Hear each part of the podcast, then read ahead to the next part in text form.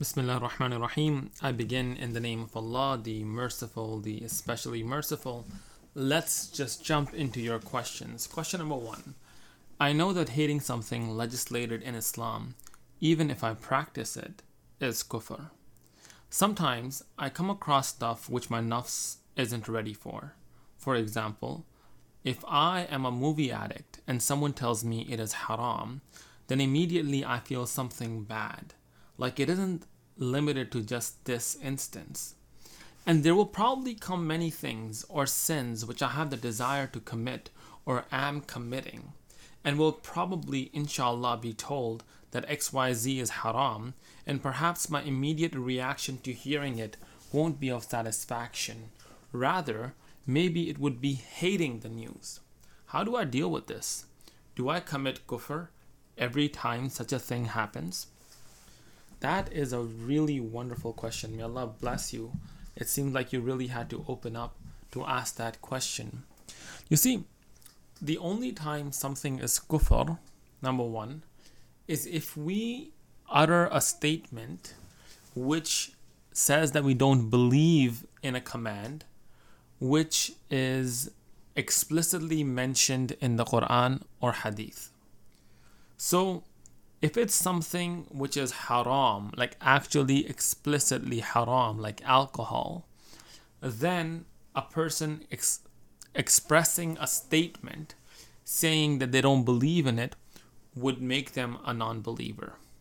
Or if a person says that they hate uh, or they disagree with this command of Allah, then they would um, be considered a non believer. But I feel like what you're talking about is the general discomfort that we all feel in um, following through with the command of Allah.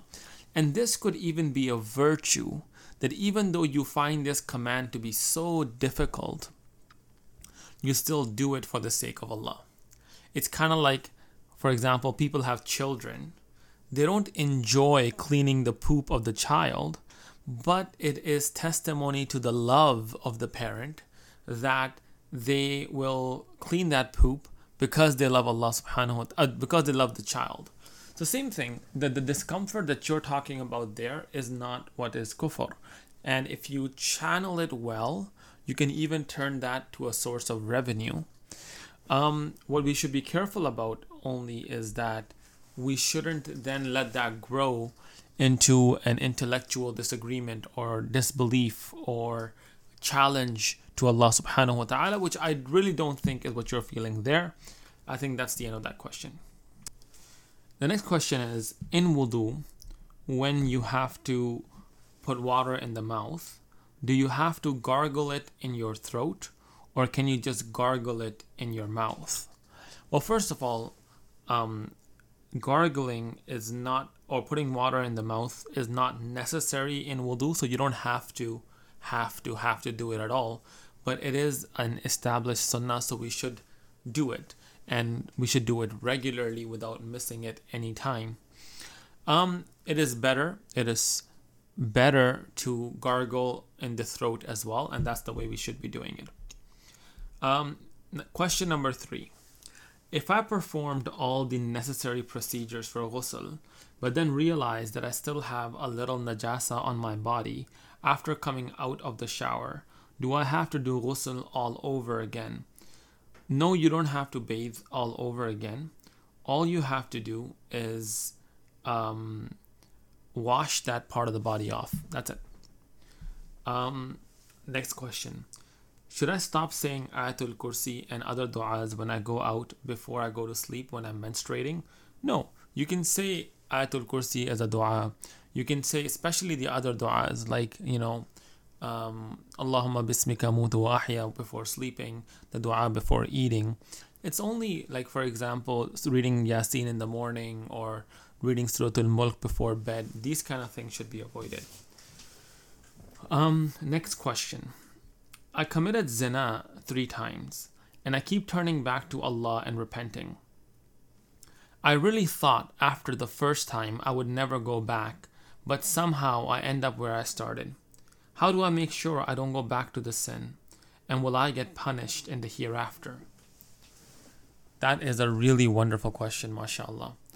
Um, I think the first thing is feeling remorse in our heart for the sin is a very, very important thing. So, if you want to be protected in the hereafter for this sin, there are three things you need to do, and inshallah, if you do these three things, Allah will forgive you. The first thing is you have to feel bad for the sin that was done, and I feel like that is something that you're doing, you do feel bad for it. The next thing that you have to do is you have to stop doing it. Right? So let's say there's a person in particular that you commit zina with. Either you can marry them immediately or you can let them go and make it very clear to them that you would not like to commit zina again. And the third thing is you need to stop yourself from doing it again and make a firm promise with Allah that you won't do it again. Now, this also includes different things. It also includes, for example, deleting that person's number, perhaps deleting the app through which you normally would would access uh, these things, or or downloading a blocker app that will not allow you to access these things, or um, you know, I think one thing that really helps is dressing Islamically, because when you're dressed Islamically, you don't tend to uh, feel okay going to certain places and doing certain things. Um, we can definitely do a phone call to discuss specific things for your specific scenario, or you can discuss it yourself on how can you put barriers there to do it in the future. So if you do these three things, you feel bad about what you did, you stop what you're doing immediately, and you make a promise never to do it again and put things in place that will stop you from doing it again, I have full hope in Allah um, that inshallah you will be forgiven. And inshallah, not only will Allah forgive your sins, but Allah will also replace them with good deeds. Next question Can Hanafis eat shrimp or lobsters? So, shrimp is a World War III issue in Hanafi fiqh. Some scholars say it's okay, other scholars say it's makruh. Um, depends on who you ask. When it comes to lobsters, they are very much close to haram or makruh tahrimi um, in Hanafi fiqh, meaning they're not completely haram, but they're right on the edge, and uh, I would not have that at all. Next question. Is it wrong to say stuff about government decisions in a bad lighting? For example, I get my A level results tomorrow and they're making a decision that are unfair and unjust. So is it wrong to say stuff to express your anger and how they're messed up, etc.? Is this backbiting?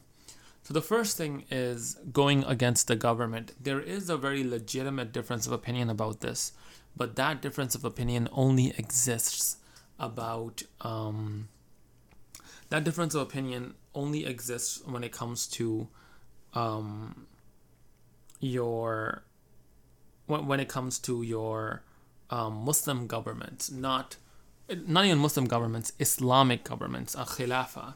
I don't think this this difference of op- opinion would uh, exist in a democracy, for example. And the second thing is, it's not backbiting because this is something that is being done in the open. This is a position that they're taking. Um, obviously, if we choose to abstain from that and speaking ill of the government, perhaps we will be rewarded for it, depending on what is it that we want to say. Next question. Salam. I've been keeping some fast recently. I've heard swallowing of mucus and vomit invalidated the fast, but every time I fast, I have buildups of mucus, and sometimes I have no choice but to swallow, and sometimes vomit will enter by the time I realize what's happening. I've swallowed the vomit. Do I need to redo them? Jazakallahu khairan. So there's two things here. When a person is fasting, can they swallow mucus? Second thing is, can they swallow vomit? Swallowing the mucus on purpose is considered makruh. It won't break your fast, but it's not a good thing to be doing.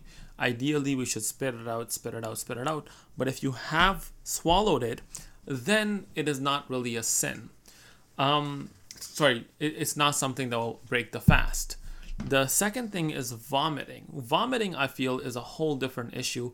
If a person, um, while remembering that they're fasting, swallows the vomit, the fast will be broken and they will have to make up one fast for it. Next question. The next question asks that the Prophet ﷺ had numerous wives, but why did he have more than four wives at the same time? Why was it allowed for him and not for the other Muslim men? You see, the Prophet ﷺ, his job was to bring guidance for the whole world, for men and for women. And at an age where he's 50 plus, you know, we cannot make an accusation that this was because of a lust. Bismillah ar-Rahman ar-Rahim. That's a really wonderful question. Jazakallah khairan for asking it. So you see, the Prophet sallallahu alaihi wasallam, his job was to bring guidance to the whole world, to men and to women.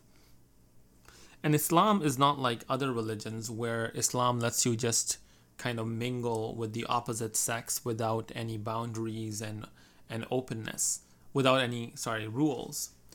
So this would, because if you look at, for example, other leaderships and other, you know, movements in which men have been working in close proximity to women and they have this amazing influence over them and these women are completely, uh, you know, um, falling for them, um, it becomes a very um, dangerous environment. So Islam has no problem with people having more than one partner. However, there are rules to mitigate it to make sure that these things are happening properly.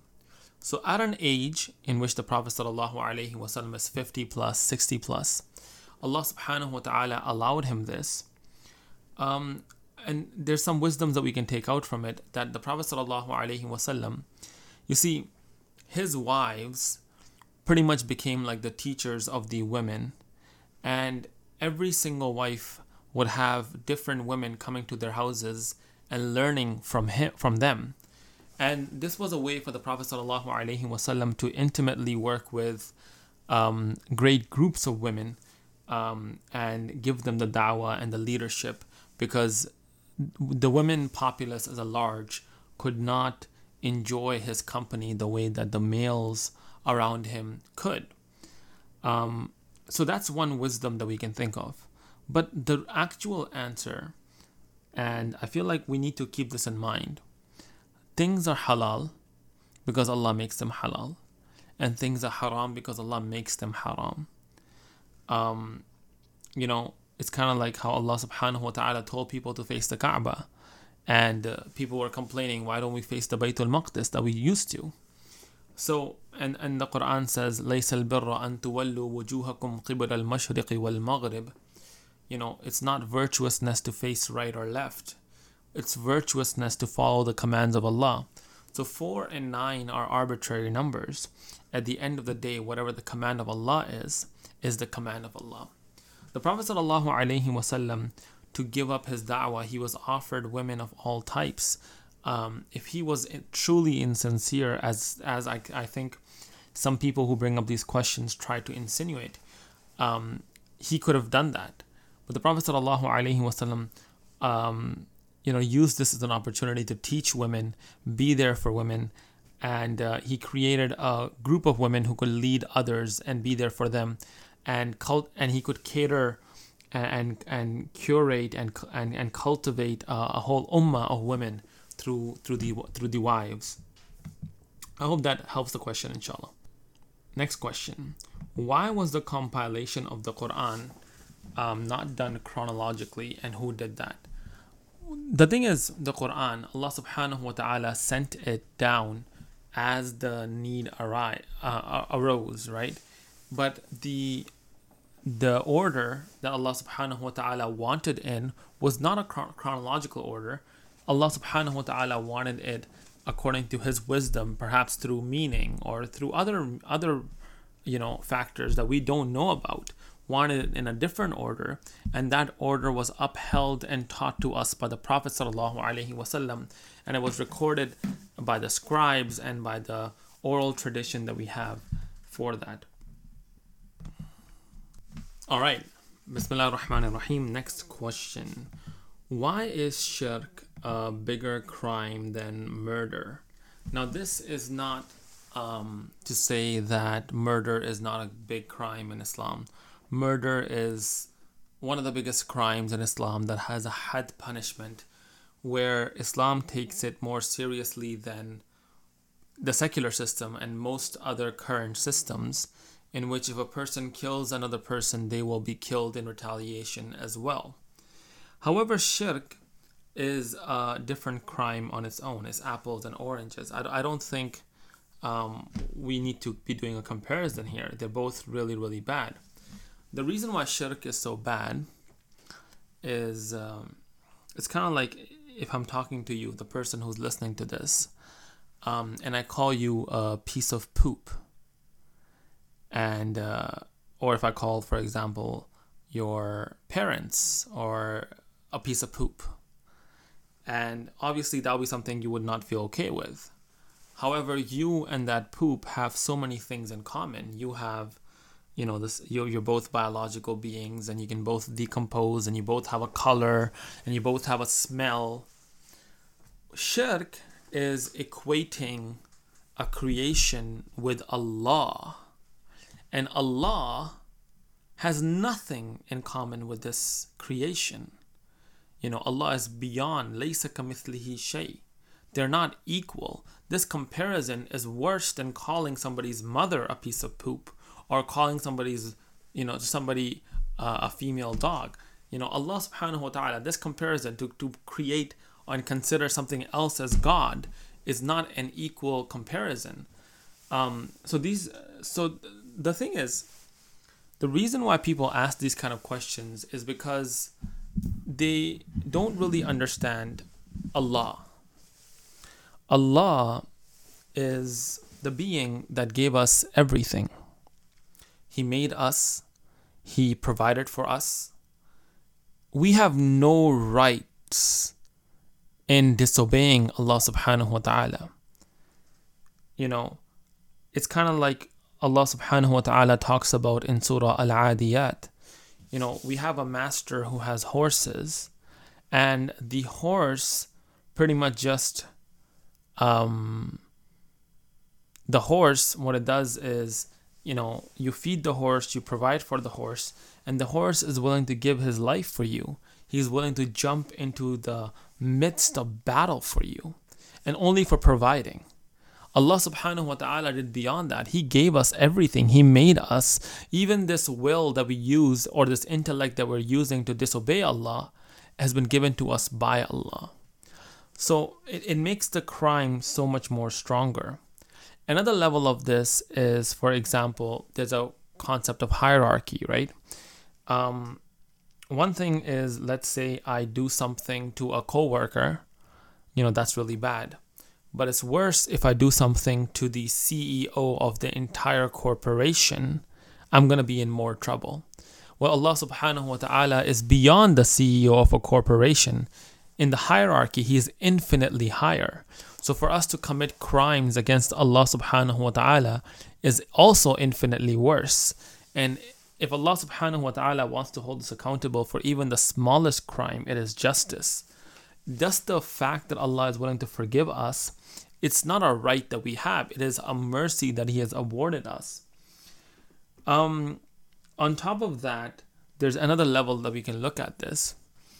Um, if I use a company and I use their products against them, they will be more pissed off so, shirk is when you're using the creation of Allah and the intellect given to us by Allah and using that in, in, the, in opposition to Allah. So, because of all these things, um, shirk is definitely a bigger crime. And the more we understand where we stand in comparison to Allah, how small we are, how Allah has given us everything, how utterly some nothing we are to Allah the more this will become clear to us. The more we take more of a secular understanding and we make ourselves the center of the universe, the, the bigger this doubt is going to be for us. And finally, the last question that we have for today Am I correct in thinking that the four Sunni madhabs are all valid and legitimate opinions and not really counted as different sects of Islam? And so, unlike other groups, one of them would not leave to the hellfire. For example, out of the four, not one is deviant. That is absolutely correct. All the four schools of fiqh, they are not deviant schools. Um, they are an understanding that derives from the Quran and Sunnah to understand how do we follow the commands of the Prophet wasallam um, and the commands of Allah. This is, um, you know, the, the foundations of each school is the same, and I think sometimes we inflate the differences that are there. Um, so yeah, they're all they're all good. That's a good understanding to have. That's pretty much it for questions, guys. Assalamu alaikum wa rahmatullahi wa barakatuh.